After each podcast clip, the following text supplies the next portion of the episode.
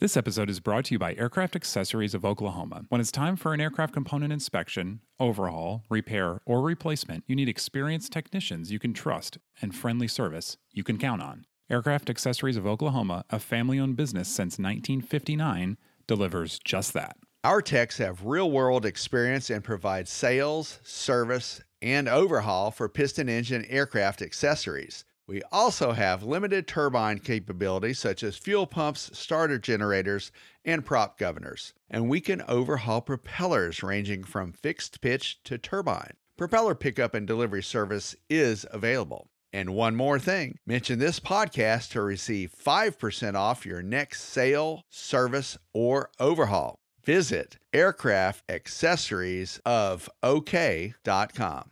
This week on Hangar Talk, Tecnam and Cessna both booked some big orders. And the FAA offers medical reconciliation to some veterans. AOPA gives away a ton of money. Everyone is talking about the Alef flying electric car.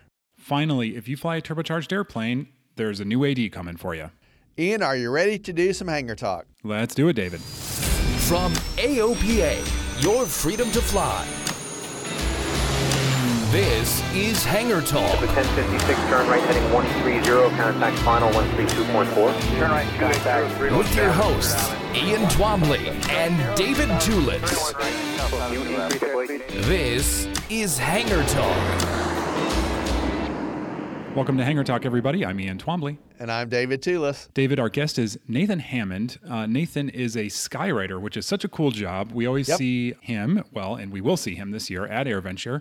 He'll be up there spelling out EAA and good morning and all that kind of stuff. Smiley face in the sky. Yeah, smiley face. That's right. So we caught up with him recently and uh, talked a little bit about how it works, the airplane, and, and that sort of thing. Yeah, kudos to Michelle Walker for finding Nathan. And she found him because they both fly out of the old Rhinebeck Aerodrome. So we'll hear more about that too. All right, fantastic. Okay, so we'll get to that in a few minutes.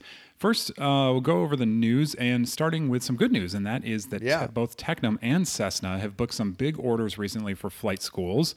Tecnam with the P Mentor, which will actually be in an upcoming issue of AOPA Pilot, so you can read all about it. But Check your mailboxes soon. Yep. This uh, flight school out of Kansas City, Kilo Charlie Aviation, uh, they've ordered 30 airplanes from Tecnam. That's a big order for them. That's right. And that includes 12 P Mentor piston singles as part of that. They're going to get them, uh, you know, they sort of trickle out a little bit at a time, but 30, that's a big order. Listen, Ian, we did a little bit of homework on that P Mentor, FYI, and you found out that it's $316,000 for basically the VFR version, Yeah. and it goes up from there. Yeah. What's the top dollar on one of those? So the top dollar, apparently, IFR with an autopilot and a parachute is it's pushing 400,000. I think it's like $390,000. This is for a basic trainer. So we're, you know, we're in 172 territory here. It's a two two person trainer. Yeah, right. For a two person airplane. Tecnam is going after the American training market with the P Mentor, and it's supposed to be a high class experience, they say.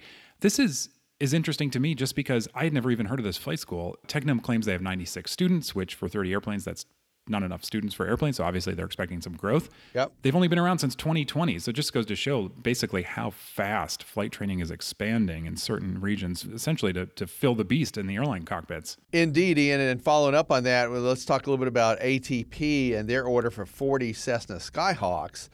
And, you know, ATP has expanded in the past few years pretty rapidly. They're up to about 82 training centers That's amazing. nationwide. And by the time you hear this, maybe it might be 90 by the time you hear this. I know they go so fast. It's true. But the deal is, is that the flight school at uh, ATP Flight School, it's uh, because they're so spread out across the USA, they're able to train about twenty thousand airline pilots by 2030. That's their goal.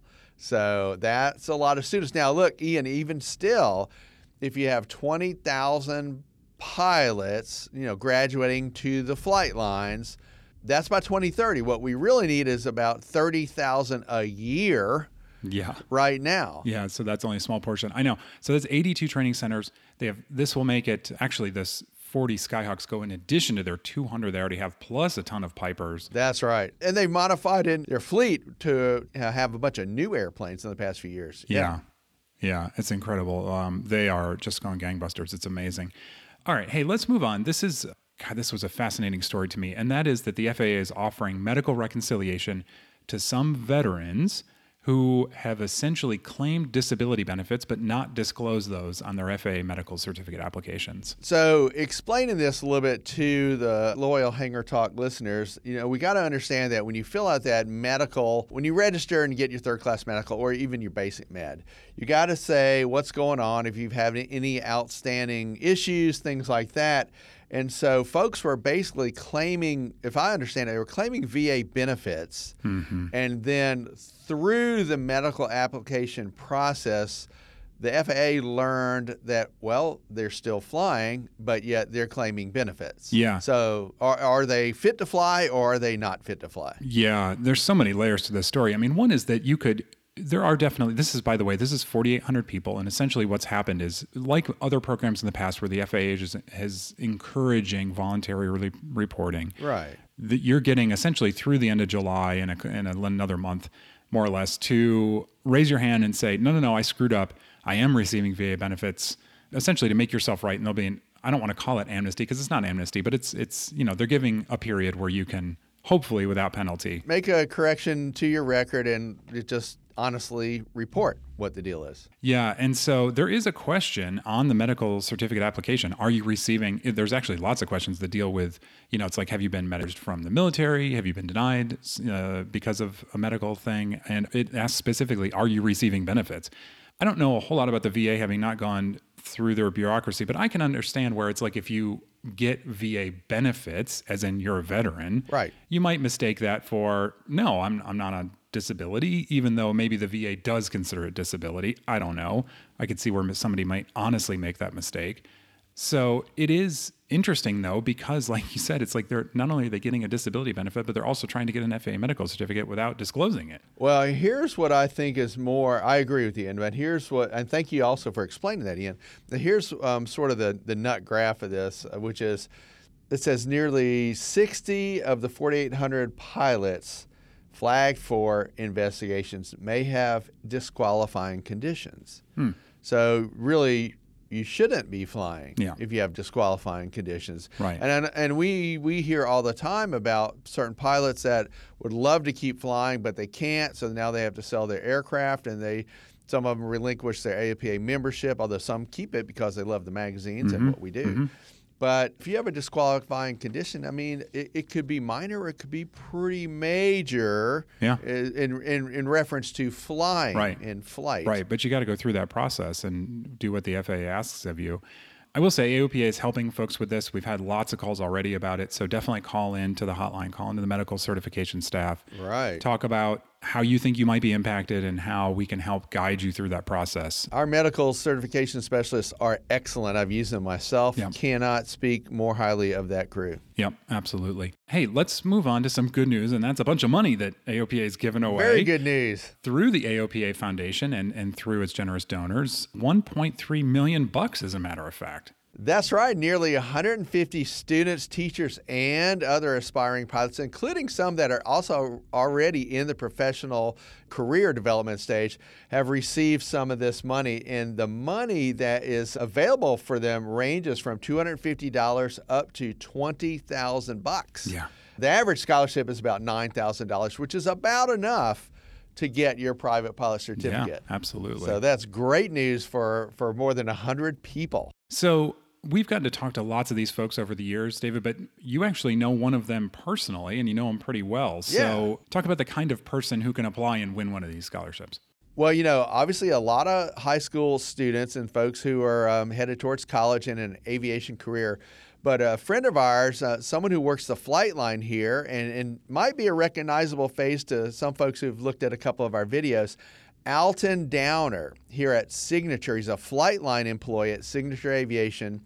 He had been flying every once in a while, uh, whenever he could afford it. And he started an application process about four or five years ago.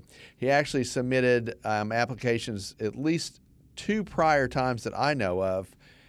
I want to say Alton's in his mid 40s. He's got a family, you know, he's got wife and kids. He wants to do something good with aviation as far as getting the next generation involved, including underprivileged kids who might not know there are careers in aviation. Uh, Alton was extremely proud of himself when I saw him the other day. Of course, he fuels our, our aircraft. He was awarded one of the professional scholarships, the Carlsbad Jet Center and Sonoma Jet Center GA Professional Scholarship. And he told me himself that he's already planning on taking a few more flight lessons. He had just gotten landings down Nice. when he basically ran out of money, like a lot of us do. Yeah, sure. And so now that he, I told me he's going to have to, you know, get back on the stick, do it about twice a week. And he was so happy. The smile was from ear to ear. Ian, That's It's great to see a professional pursue their passion. Yeah, that's really neat. I um that was my first job in aviation was working line. It Uh-huh. was great. It's good experience, but I can tell you that as a pilot, you're that much better at that job. So if he wants to fly for a living, the scholarship hopefully would allow him to do that. And even if he doesn't, and if he wants to go up through management at the FBO or something like that, being a pilot is a huge asset there, I think. Right. So congrats to him. That's that's very cool. And I think a, a key point there is that he had to apply multiple times, but he kept at it. He did. And it, and it worked out for him. So Yeah, and you know what? When, um, just a tip for folks who might be listening to us and thinking about applying for either a professional, you know, career scholarship in the future, or even some of the students that listen to us. Put down on that application what your goals are in aviation for sure, but also don't forget. You know, we're looking for folks who have a well rounded career, people who are standouts in the community, leaders, if you will, Mm-hmm. and also how you would fund that scholarship if you can't get it all done. Yeah. How you would fund, the, I'm sorry, the rest of your aviation training Yeah. if you can't get it all done with just the scholarship. So have a plan B. Yeah, because we want people who are going to become pilots. Right, yeah, absolutely. commitment. Yeah, and I will say, so when you look for these to come around next year, definitely get in there, make that application. But a key thing that I saw early on when I when I've read a few of these applications is you get these fantastic personal applications, and then no supporting recommendation. And so it's like you got to have that supporting recommendation. So make sure you stay on that person to do it by the deadline when it comes time next year. So congrats to all those folks. And we'll be right back. David, electric cars. Oh, yeah. This has been all the rage. Flying cars. Yeah, Have you ever heard of a flying car. Ian? I have heard of a flying car.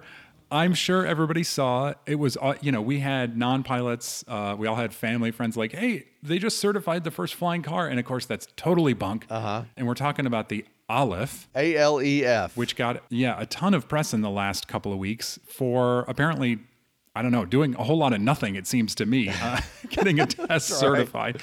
You know, so yeah, but it, it came out as the first flying VTOL car to get FAA certification, which we know is just not true. That's correct. Now, a couple of basics for this device, which uh, they hope to build.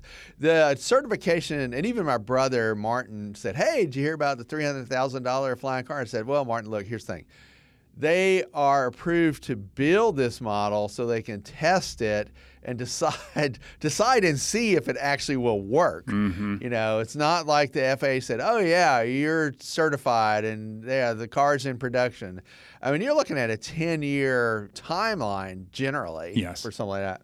But Ian, you and I right now could get on board for $150 Yeah. if you're a gambler. And I will say, clearly, their press push worked because if it was just to get the deposit rolls, and I will say, okay, so a quick aside about that 150 bucks is not going to give them any num- amount of funding. It's totally so that they can say in future press materials, we've got a thousand pre orders. People are really interested Right. in this thing, right? When it's really just 150 bucks to be able to put your name on a list. or fifteen hundred dollars for a priority list. Oh, okay, You know, okay. so if you want to do that, well, the the model is called a Model A. So a little bit about the car, flying car, two hundred mile driving range, one hundred ten mile flying range.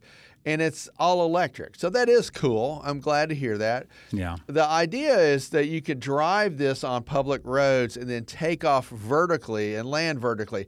Now, that's different than what uh, Molt Taylor had for the, the Aerocar, which was first introduced in 1949, then was actually in production in 1956, and six cars were produced. Yep. Among them, I've seen one at Greg Herrick's museum up in uh, Anoka. Yep. But the Molt Aerocar was a car with a it's like a twin like a boom on the back of the car. Yeah. And you kind of needed to drive it to an airport to take off. Yeah, and that's that's a lot like the Terrafugia, which Uh-huh. they ended up calling a, which did get LSA approval, so not certification per se, but LSA approval.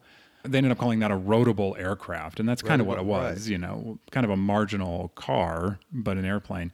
This thing, the mock-up, as far as I can tell, I mean, there's no aviation aspect to it. It's just a car shell. It's just a carbon fiber car shell. Right. And then the thing that, that our listeners probably already know, but just to reinforce that, you know, the safety requirements for, for automobiles, and at least in the USA, are pretty severe. Yeah. I mean, that's why you have, you know, large front ends on a lot of cars. You've got a lot of safety devices like bumpers and airbags and, you know, uh, different crushable areas of a car Yeah. in case you're in an accident. Because let's face it, there are a lot of fender benders. You know, if you just have to, all you have to do is drive down the road a little bit.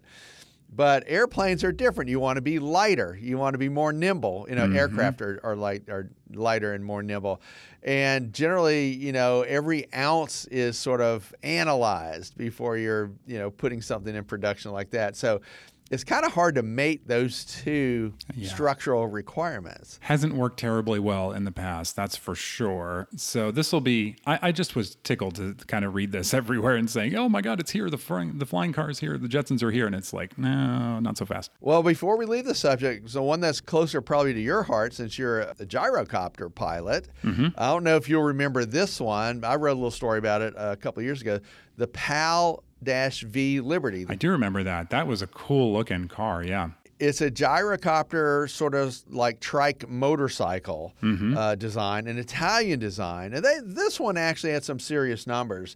4.5 hour endurance was planned, 6.9 gallons per hour in the air, with a 310 mile range and a 542 pound useful load. But, Ian, it was $399,000. Now, I don't know where they are right now in their development, Yeah. but that's another option. You know, speaking of gyroplanes, and this is a great aside. When I was learning to fly one a couple years ago, they the instructor showed me photos. There's a group in Europe. I, I want to say they're based in the Czech Republic. They have fitted electric motors to their tires, to their wheels. So they land, secure the rotor, and then go drive on the road with it. And it and it works. They totally they did a whole European tour with this thing. There was like four of them. And so they've got all these photos of them in like these downtown old ancient European cities with these modern gyrocopters, you know, the blades Yeah. sort of fore and aft and uh, yeah, driving down city streets. So it totally worked for them. That is cool. That is a neat design Yeah. concept. I'd be impressed Yep, with that. yep. All right. We'll have to stay tuned to what's happening with the Alef Model A. I wonder if they're going to be at Air Venture in a couple Doubt weeks. Somebody will be there probably, but not as the company. Yeah. They'll take all those 150 bucks and put it into an exhibiting fee. All right. Hey, want to talk about V band couplings on turbocharged engines? If you fly an airplane with a turbocharged engine, you've probably heard about these. Maybe your airplane's already subject to an AD. Mm-hmm. If not, it will be soon because after really decades of piecemeal ADs trying to address these, the FAA Yeah. has uh, published the one and only to rule them all AD that uh, will require inspection and replacement of these spot welded V band couplings. And that's the difference spot welded in versus riveted. If you have riveted construction on that device between the tailpipe and the turbocharger, you're okay. But if it's a spot welded uh, situation, the multi multi segment spot welded exhaust pipe, V band couplings, you are in for uh, at least you're down for at least about I don't know, 60 bucks for an inspection, $600 for a removal and replacement. Yep. That's what the FAA says. That's not FAA hourly rate of $85. My mechanics are generally that I use are generally more than that. Yes, absolutely. But you're right. Published June 12th. This is really important because in the Mooney world that I used to live in, there were a lot of Mooney 231s that had some real mysterious power loss problems. And so this is bringing that engine and similar like engines uh, and, and turbocharged constructions all to the forefront of one AD instead of just a bunch of different Yeah, small. ADs for different different models. Yep. So it's interesting. The FAA recognized the supply chain issues going on, and they recognized how essentially all of these owners of turbocharged airplanes are going to have to flood the parts market at the same time. And so they, it requires a 500 hour life limit replacement on these V band couplings. But of course, a lot of people aren't going to know how old theirs are, how long they've been in service. And so they are allowing. So what can they do for that if they don't know? Yeah, so they are allowing 50 hours of time in service. So from now until the 50 hours to replace it. But recognizing that they won't be available probably, they're going to give two years where after the 50 hours, you then have to inspect it every six months or 100 hours time in service, whichever comes first, hopefully giving you enough time throughout that two years to, to replace it. And importantly, the new AD does not apply to aircraft that have complied with certain previous ADs and or to aircraft like we said with riveted V-band turbocharger exhaust couplings installed. Yeah. Uh, but there are no other exceptions. Yep. And you know, Ian, this is a real serious problem because it has already led to aircraft Accidents. accidents, including fatalities. So Yeah. this is not something to just blow off. This is very serious. Yeah, yeah, that's right. I would be curious. I mean, we didn't research this, but uh, it would seem to me there's got to be a bunch of STCs already out there to change these, knowing that they're a problem, to change them from spot welded to riveted. Wouldn't you think? I mean, You would think so, Yeah. but you know, then again, uh, there are uh, aircraft around that haven't flown in a number of years, Yeah. and pilots who might not be aware of those type things, and they get up and crank it up and put you know put some air in the tires, light you know light the Yeah, fires and and go, yeah, yeah. and then you got some issues. Yeah. Absolutely, and there's serious issues too. Yeah. You know, uh, if the coupling breaks and, and and you could it could lead to smoke in the cockpit, it could lead to fires. yeah, because all that Uh, heat coming know, off the turbocharger needs to go somewhere. Yep. Absolutely. Yep. So yeah, check out the website or um, your Type Club, which I'm sure is also a great source of information, as you mentioned, like the Mooney community or others. and put your order in now to Now, get those exactly. get those new couplings. And hopefully you'll get it in the next two years. Yeah. All right, David. So we want to bring on Nathan Hammond. In addition to having a really cool job, he gets to fly a really cool airplane, which is a Super Chipmunk. Yeah. Not too many of those around. Painted up red, white, and blue as the Ghostwriter. And uh, as you mentioned, Michelle caught up with him, and we find out about uh, about his job.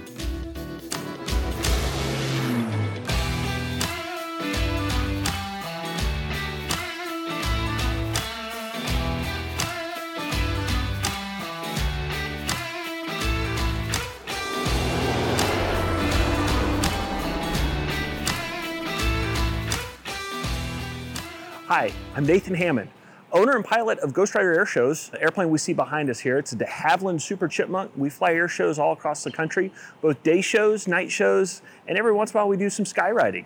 So we do most of our skywriting at, at air shows across country. Uh, most people will probably know us from Oshkosh Air Venture, EAA Air Venture up there. Uh, if you've ever been to, to Air Venture and looked up and seen the smile in the sky or EA written across the sky, uh, that's going to be us up there in the sky. And, uh, and what we do is we take the airplane, we go up to about 12,000 feet above the, above the airport there, and we take the smoke oil, inject it into the exhaust, and uh, about a gallon per letter, and we can write, oh, 20, 25 letters uh, per flight before we run out of smoke oil. Very cool. But you also perform in the air show doing aerobatics, right? We do. So, so not only do we do the skywriting, but also day show aerobatics and night show aerobatics. So places like Oshkosh or here at Sun and Fun where we're at today, you know, we'll fly a day show, low level aerobatics, just good old fashioned. uh, It's a chipmunk, right? So it, it, it's not like an MX, it's not like an extra, but it loops and it rolls really good. And it sounds even better and blows a lot of smoke. So we're a great opener to an air show. And then at night, we bolt on about 200 pounds of pyro on the wingtips and light up the night sky and, and become the 4th of July every Saturday night. How is the flying different amongst skywriting, day show, night show? Is there any differences in the way you fly? Sure, a little. There's a little bit of difference between how we fly. For skywriting, it's it's really nice actually because we get to go up real high, so the air conditioner is always on. Surprisingly, a lot of people don't understand that skywriting is not written vertically in the sky. We're actually horizontal. So so all of our letters are on a flat plane, which makes it kind of nice because it's non-aerobatic. But the problem is you can't see the the letters as you're writing them because they're all in a straight line. So every once in a while, you'll see the airplane will just pop up a little bit, take a look at it, and then right back down in line because you don't want the, the letters to stagger. You want everything in a nice, smooth plane. For the day show aerobatics, that's down in the dirt, romping, stomping. It's always an exchange of altitude for energy. So you're slow up high and you're fast down low, back and forth, back and forth. And then at night, we do the same thing. It's just now we've got explosives on the wingtips, which is just always fun. Yeah, absolutely. Do you have to um, take any other considerations when you've got the pyro on the airplane? when we've got the pyro on the airplane at night, we use the parallax. At night, you don't have depth perception. at least not in the in the aerobatic box for the crowd. Now now I do because I have the runway lights below me and and all the the horizon lights.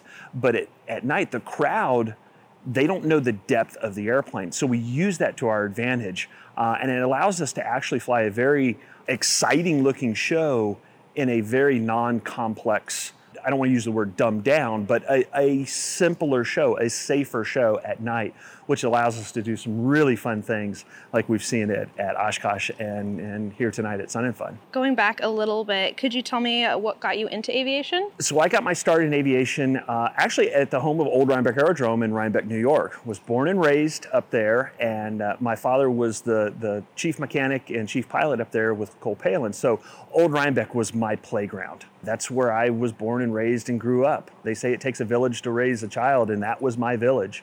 So by the age of 10, I could tell you everything about all the airplanes up there. Didn't know anything about sports, didn't know anything else except airplanes and music. And, and that was my start. And that's where I realized that, that being an entertainer, being an airshow performer was, was something I really wanted to do with my life and pursued that throughout the years. Went to college, had a backup plan, went to college, got an aviation administration degree, was able to run my own business. We've got a, a maintenance shop that we run. Became a school teacher there for a little bit and uh, uh, run an aviation program and then still fly the air shows on the weekends. So it's, it's been a fun life. What led you to do air show performing in the Chipmunk versus a vintage airplane like you would have seen at Old Rhinebeck? So I got my start with the Chipmunk, oh, probably around age 12 or 13 this airplane actually came into the airport that, that I was working at. I was a ramp rat at age 12, you know, just pulling the gas hose wherever I could, helping out wherever I could. It turns out the owner of the airplane knew my father and they were they were good buddies. And my father was was pressed into flying this airplane, ferrying it from airshow to airshow. So at age 12, I got to ride in the front seat of this airplane going from airshow to airshow. And that really set the hook. Uh, Old Beck started the love and, and this set the hook. And so I've, I've got, oh, three, 4,000 hours just in this airplane alone. And I tell everybody it's my one airplane, right? If you're destined to fly one the rest of your days, this is going to be my one. Now, I leave it open because I haven't flown a Corsair yet, but it's just a wonderful airplane. It loops, it rolls, it doesn't need to tumble, it doesn't need to snap. Uh, we'll leave that to the extra 300s and the other high performance. Think of it as a 300 horse decathlon and, and it's a wonderful airplane for that. And then at cross country, I can click along at 150 miles an hour, and and, and then because it's a, a trainer, right? It was it was designed as a primary trainer, so it's a big, robust airplane built like a tank, wide stance gear means I can take it into unapproved strips. I can go backcountry with it and, and go hang out with some of those friends on, on some of the mellower places. But it's, it's just a great all around airplane. And so that's, that's why I stick with it. That's great. What would you say is some of your favorite kind of flying? Without a doubt, my favorite kind of flying is, is the air show environment. Just just being there on stage, showing what the airplane can do. I mean, because the airplane's the star. That's what people see, and, and that's and that's what we want to present in a, a good, entertaining way. Is is showing what this airplane can do, and uh, and then when we leave the box, we hope everybody's smiling and happy. And then when you throw some fireworks on it, it makes it even better. Great. Do you get to interact with crowds at air shows a lot? Get to talk to them about about after they've they've seen you perform and hear their excitement? Yeah, so one of the great things we get to do at air shows is walk the crowd line. So you you get to interact. You get to be that spark for for the up and coming, the next generation of, of aerospace. Because for me personally, it started at an air show, and I know a lot of people. It starts at an air show. It's their first their first interaction with with aerospace it might be an aerobatic airplane, it might be STEM, it might be just talking to, I mean, we're here in the NOAA hangar talking with uh, NOAA folks. It, it could be anything. And the ability to be that spark that might light a fire in somebody and steer them down the path of aerospace, that's a special feeling. It really is. What have been some of your biggest aviation challenges? Biggest challenges in aviation. For me, surprisingly, it's been my, uh, uh, my CFI. I've wanted to become a CFI, I've wanted to do it, and I'll, I'll pick up the books, I'll start studying, I'll start doing the lesson plans, and just for whatever reason, I've, I've yet to be able to do my CFI. Was able to get an A&P knocked out really fast, uh, use it every day, of course, commercial and whatnot, but just the CFI has has haunted me. I just can't find I, I can't find the answer to that one. So we'll keep working on it though, and uh, that way we can pass on the knowledge to the next generation because that's the important part. Yeah, I was going to ask, what about the CFI? Really, what's driving you to really want to be a CFI? Yeah, so so it's it's always the next generation, be it my kids or or the next one that's that's just hanging out at the airport. Being able to get them into the airplane and and have loggable time in the airplane. I mean, experience is great, but but you have to have the logbook to back it up. And so having that CFI endorsement and being able to sign the logbook, that's important. And then I'm sure all instructors do it for their own reason, but you know, watching that first solo or or watching the the landing after a check ride and seeing that student, you know, bound out of the airplane, just just the excitement level. I, I, remember what it was like for me being a student, and I can only imagine what it is for the instructor. So, in the meantime, um, until you're a CFI, are there things that you are doing in addition to flying in air shows to inspire people, inspire the next generation? Yeah, so so not only am I a, a, an airshow pilot during uh, the weekends, but nine to five, I'm actually a school teacher with the Bluegrass Aerospace Experience, uh, where we take a Carbon Cub kit, a CubCrafters Carbon Cub kit, and on the first day of school, we unbox the kit, and by the last day of school, the airplane is completed, signed off, FA endorsed, and hopefully sold because the next group of kids come in August 1st again. We're in our fourth year. We'll start our fifth year uh, August of this year and so that that keeps me busy during the the, the winter months and nine to five on uh, or well, I guess eight to three on uh, Monday through Friday, and uh, and I get that same experience. You know, watching the students realize that that aerospace is around them everywhere. It's not just flying. It's not just being a mechanic. It's not just being a pilot. It's all over the place, and and that's what the program we do. It's just a big door that opens aerospace, so that these students understand that that there is all kinds of opportunity out there. That's great. That is such a cool idea. Yeah, yeah, it really worked out Must be such a great experience for them. Yeah. Do you have any advice for for students, student pilots, people looking to get into aviation? the best advice I can give to, to uh, student pilots or people wanting to get into aviation is 90% is showing up. Just go to the airport, show up, be there, absorb it. The, the hour you fly the airplane is, is just a portion, it's, it's a tiny portion. Just be there, show up at the airport, and, and soak it all in. That's 90% of it. So, what is it about flying that you love? What do I love about flying? It's the overall feeling that that does it for me. I mean, when you taxi out, you line up on the center line of the runway, your hands on the throttle, and you push that throttle forward, you know that you are in for the best time of your life. That is the special moment for me, is pushing the power up on takeoff. And then being able to watch the sunset, pull up 500 foot, watch it again, and then just being out there and being able to decompress. I mean, doesn't matter if I've had a good day or a bad day, I can always go climb in the airplane and it just takes me right back to center. And that's what aviation does for me.